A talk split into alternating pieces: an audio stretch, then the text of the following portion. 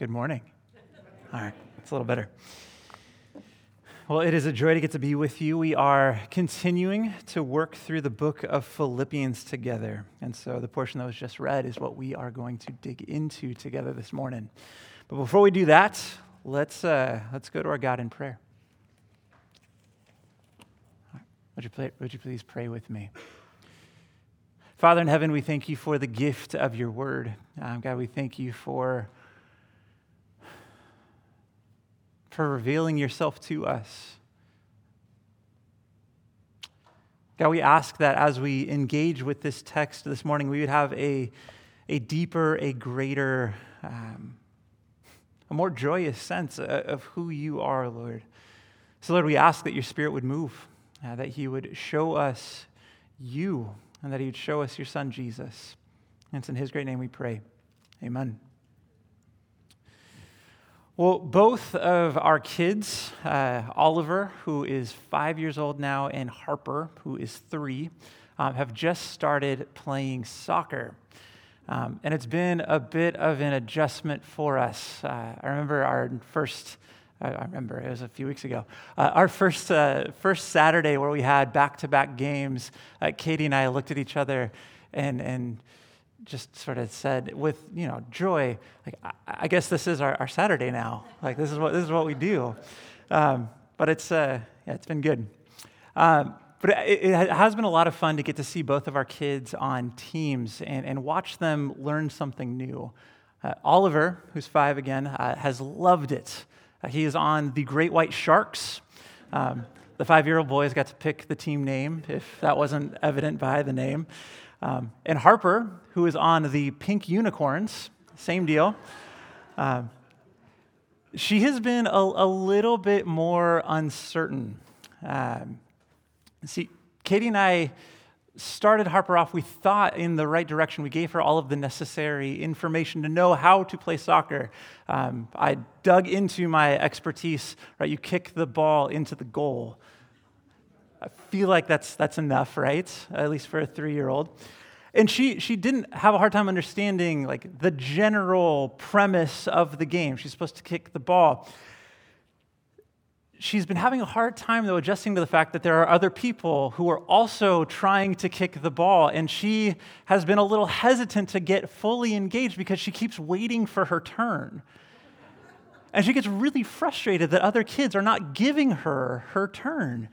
Um, and uh, it's understandable because for her entire life, we've been telling her, you know, you need to share. You need to wait for your turn. And here now we're giving her the opposite message like, no, go take the ball from that little girl.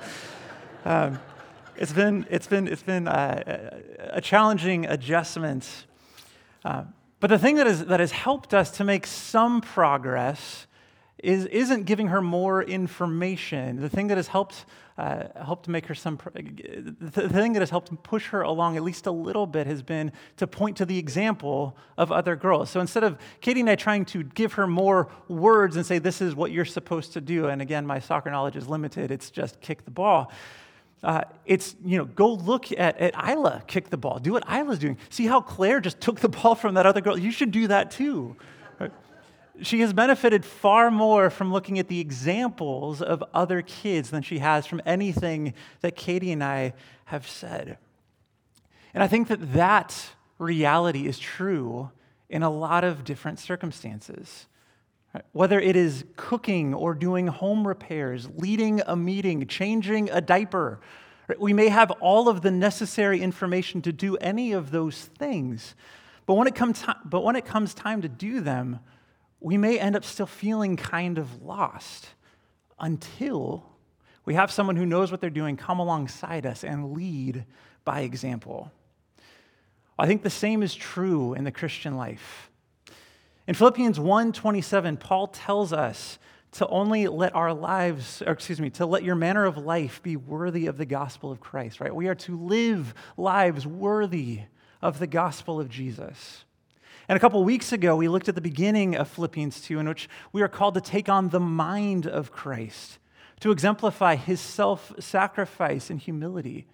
And in that passage, we see a powerful description of exactly what Jesus did. how he left position and status and entered into, human, entered into a human frame. He took on our weakness and submitted not just to the limitations that go along with being a human, but no, he submitted to death, a horrible death on the cross, so that we might be saved. Paul tells us that that is the mindset that we are supposed to take on ourselves. Then last week, our text instructed us to work out your own salvation with fear and trembling, for it is God who works in you both to will and to work for his good pleasure. So we've got some pretty strong commands here. We have a very high calling, and we have the example of Jesus. Those are good things for us to contemplate, good things for us to meditate on. But the Philippian church may have been left wondering what it looked like to embody these commands in their own context. And so, in these verses, in the verses that were just read, Paul gives two flesh and blood examples of the selfless conduct to which he is calling the Philippian church. Here are two men, Timothy and Epaphroditus, who live lives worthy of the gospel of Christ. Now, before we dig into our text any further, I would encourage you to take a moment to consider who have been examples, mentors in, your, in the faith for you, people that have come alongside you and shown you, not just in word, but in deed, what it looks like to follow Jesus. Have you thanked God for those people recently? Well, this morning together, I would like for us to take some time to look at the two people that Paul mentions and each of their examples. Right, we'll look at Timothy and then Epaphroditus, and we'll conclude by looking at the gift of the church. So let's begin now by looking at the example of Timothy. So Paul writes this in uh, verses 19 through 24. Says, I hope in the Lord Jesus to send Timothy to you soon, so that I too may be cheered by news of you. For I have no one like him who will be genuinely concerned for your welfare. For they all seek their own interests, not those of Jesus Christ. But you know Timothy's proven worth, how as a son with a father he has served me in the gospel. I hope, therefore, to send him just as soon as I see how it will go with me. And I trust in the Lord that shortly I myself will come also.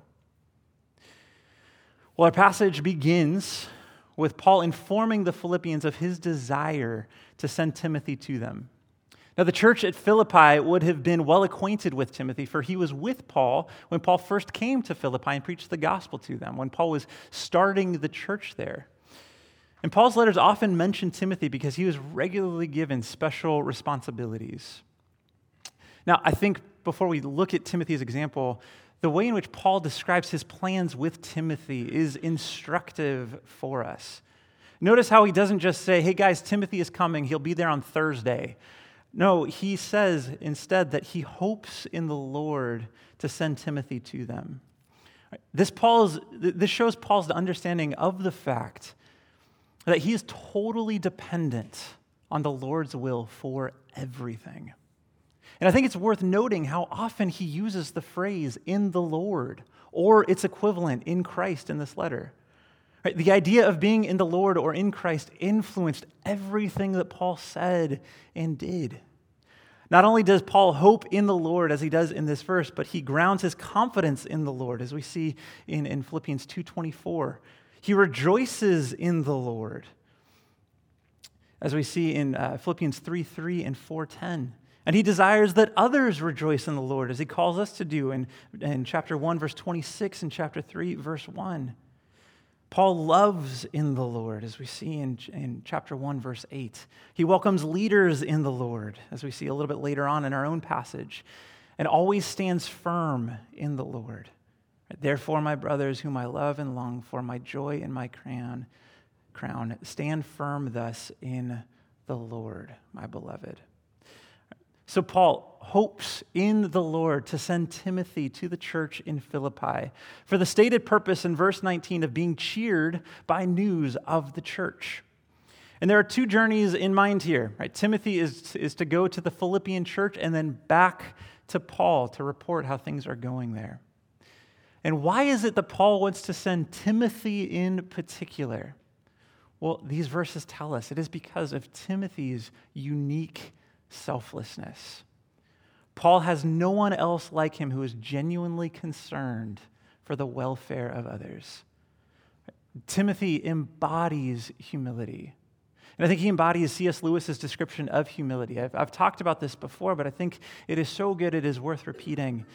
Uh, C.S. Lewis in Mere Christianity, the end of his chapter on pride, makes a brilliant observation about humility. He says that when you encounter someone who is truly humble, you're not going to walk away from an encounter with that person thinking, wow, that person is super humble.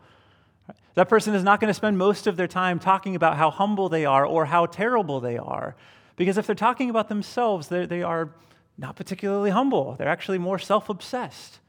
He says, instead, when we encounter someone who is genuinely humble, truly humble in a gospel sense, the thing that is going to stick with us is the concern that they show for us, the genuine interest that they have in us. And Paul says that that is, that is, that is what he observes in Timothy. That is, um, that is what is praiseworthy him, in him.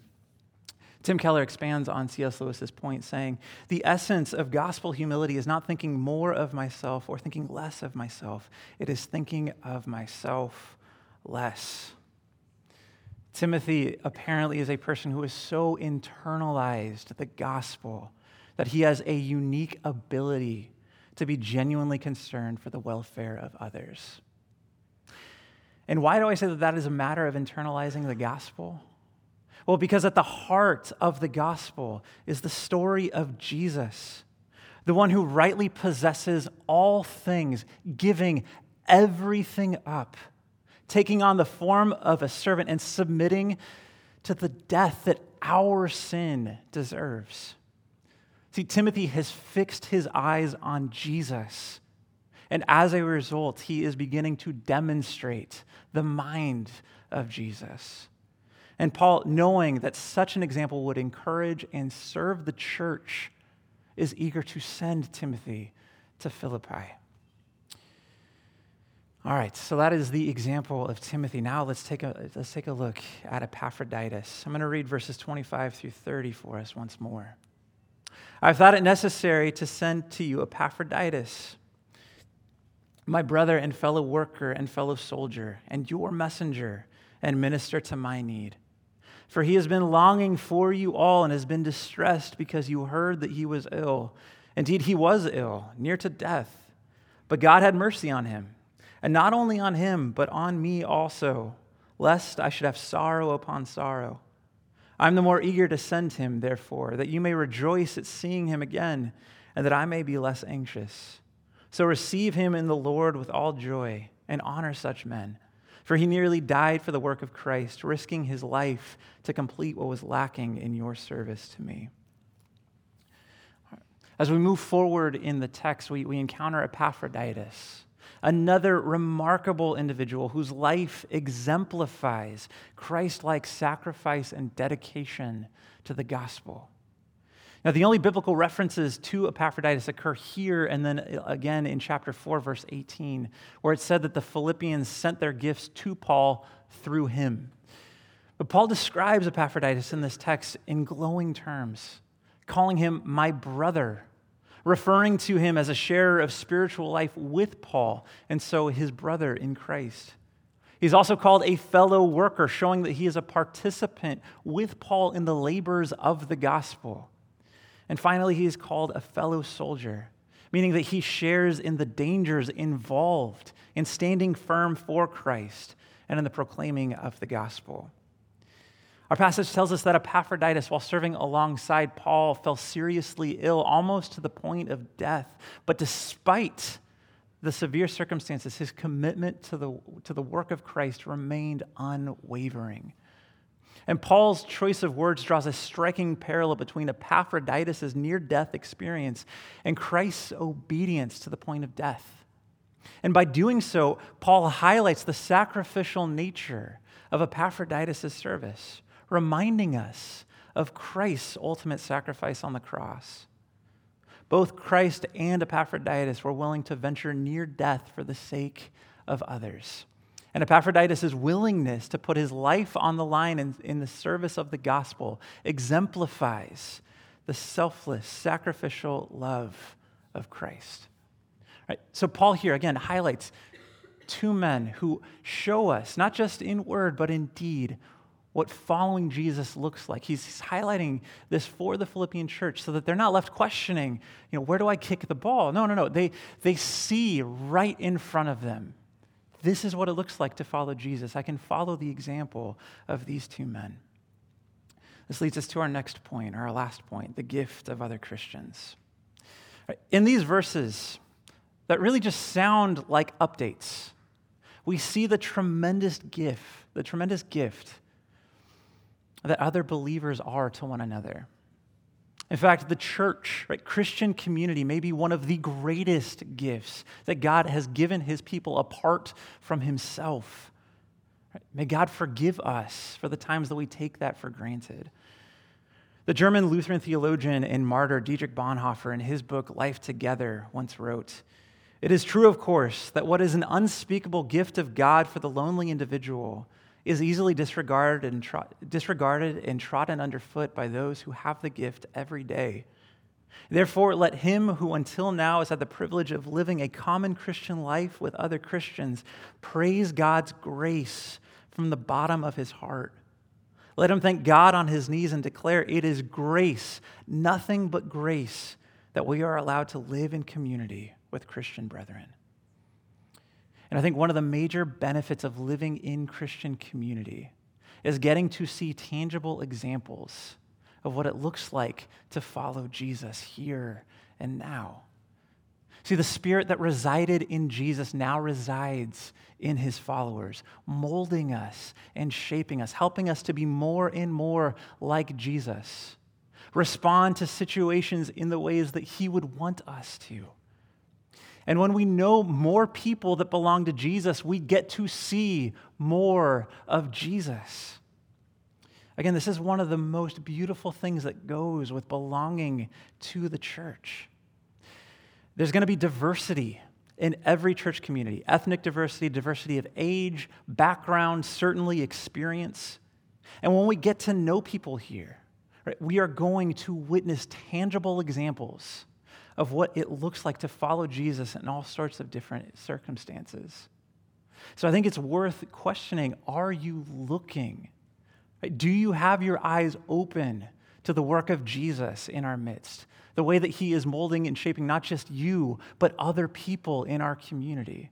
Examples that we can benefit from, examples that we can learn from.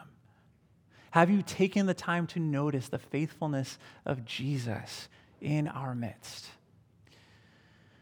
I think generally speaking, it's easier for us, it's easier for us to notice when things aren't as they should be or when people aren't as they should be. I think it's far easier for us and I think in a lot of ways, too, it's safer for us to be disappointed by people or to expect to be disappointed. And I say it's easier or it's, it's safer because people will disappoint. That happens. And Christians aren't excluded from that. And there's a degree to which we shouldn't be surprised when Christians disappoint us.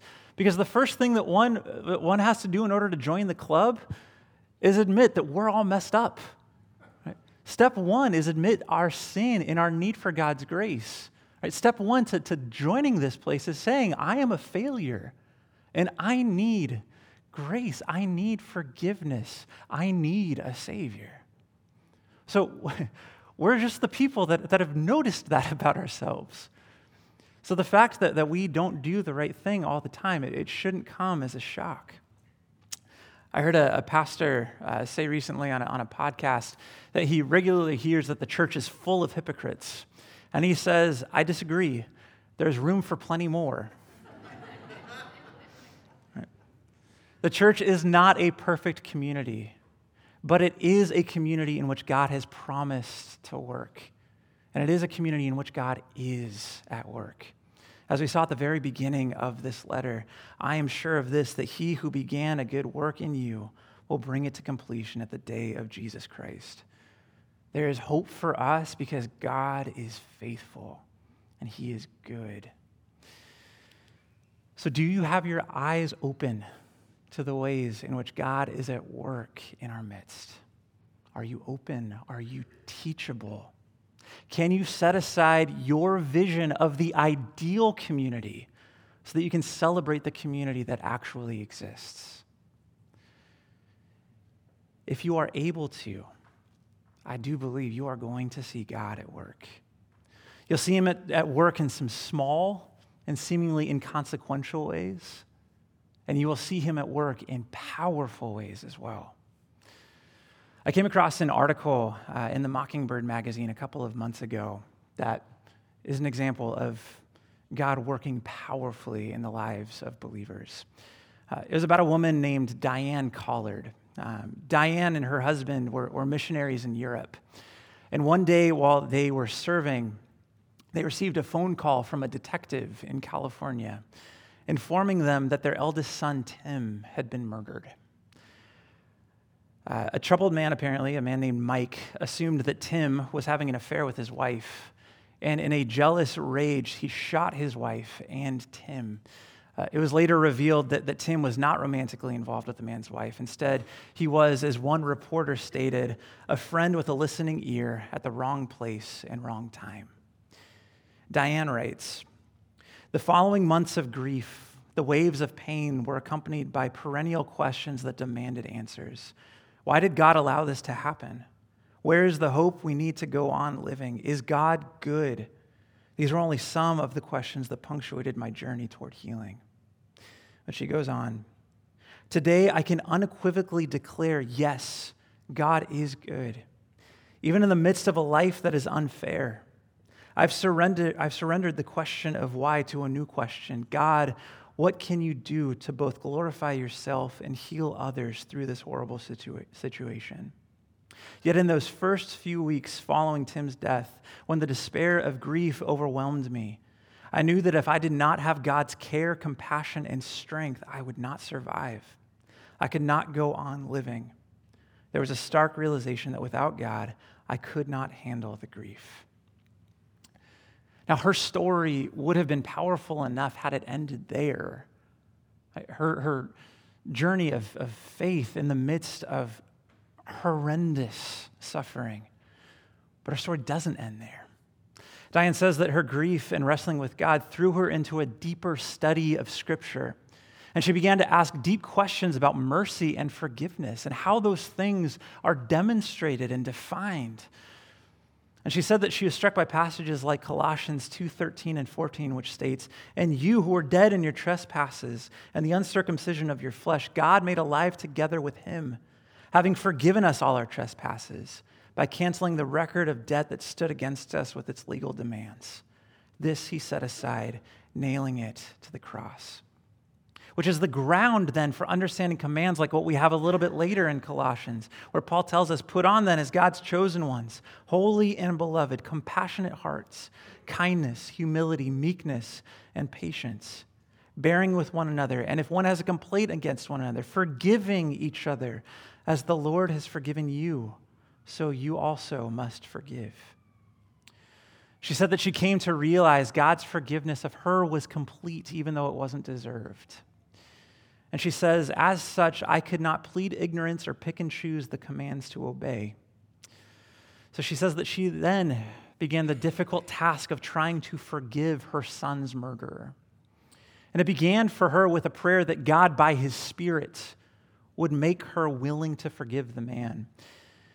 And then she began to pray for the man himself by name. The man's name is Mike. And she writes, I had never uttered his name because he had become a monster in my mind. But when I started praying for Mike, he became a man, one whom God loved and for whom Christ died. Eventually, when this man responded to God's offer of mercy and forgiveness, this man became my brother in Christ. She goes on to say, This journey, as difficult as it has been, has taught me so much. I truly wonder if I could have ever understood and delighted in God's mercy for me without experiencing what it took for me to forgive the killer of my child. I'm far more aware of the cost of God's forgiveness and his love for me now that I have learned to express mercy and as a result have been blessed with love, grace, and freedom. It's not a lesson I would have chosen, but I'm so grateful for what God has taught me. Christ is sufficient, His word is sufficient, but He gives us more grace in giving us each other and giving us examples to learn from. And we have examples like this, but we have examples in our midst as well. Examples of hard, costly faithfulness, like what I just read, but examples of faithfulness in little, everyday acts. In the body of Christ, in this body, we have example after example of the Spirit of God at work. Example after example of what it looks like to be faithful to Jesus here and now. Again, Christ is sufficient. His word is sufficient, but he gives us more grace in giving us each other. So, friends, let's dig in. Let's see who we can learn from and ask God to help us to teach others. Amen? Amen. Let's pray.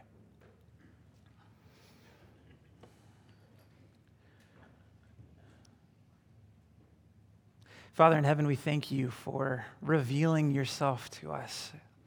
Uh, Lord, we thank you for your grace. We thank you for the gift of your Son, Jesus, who tells us and shows us what you call us to. And Lord, we thank you for the continuing witness and work of your Spirit. Your Spirit who applies your word, Jesus' word, to our hearts and your Spirit who is at work molding and shaping us so that we too can, can not simply proclaim the goodness of God, but show it with our actions. Lord, help us to be faithful, help us to be obedient. And Lord, we pray that you would open our eyes to your work in, your, in, in our midst. Father, help us to celebrate that work. Help us to be encouraged and help us to encourage others. We thank you for the gift of your church. May we see it for the gift of grace that it truly is. We love you. And it's in Jesus' name we pray. Amen.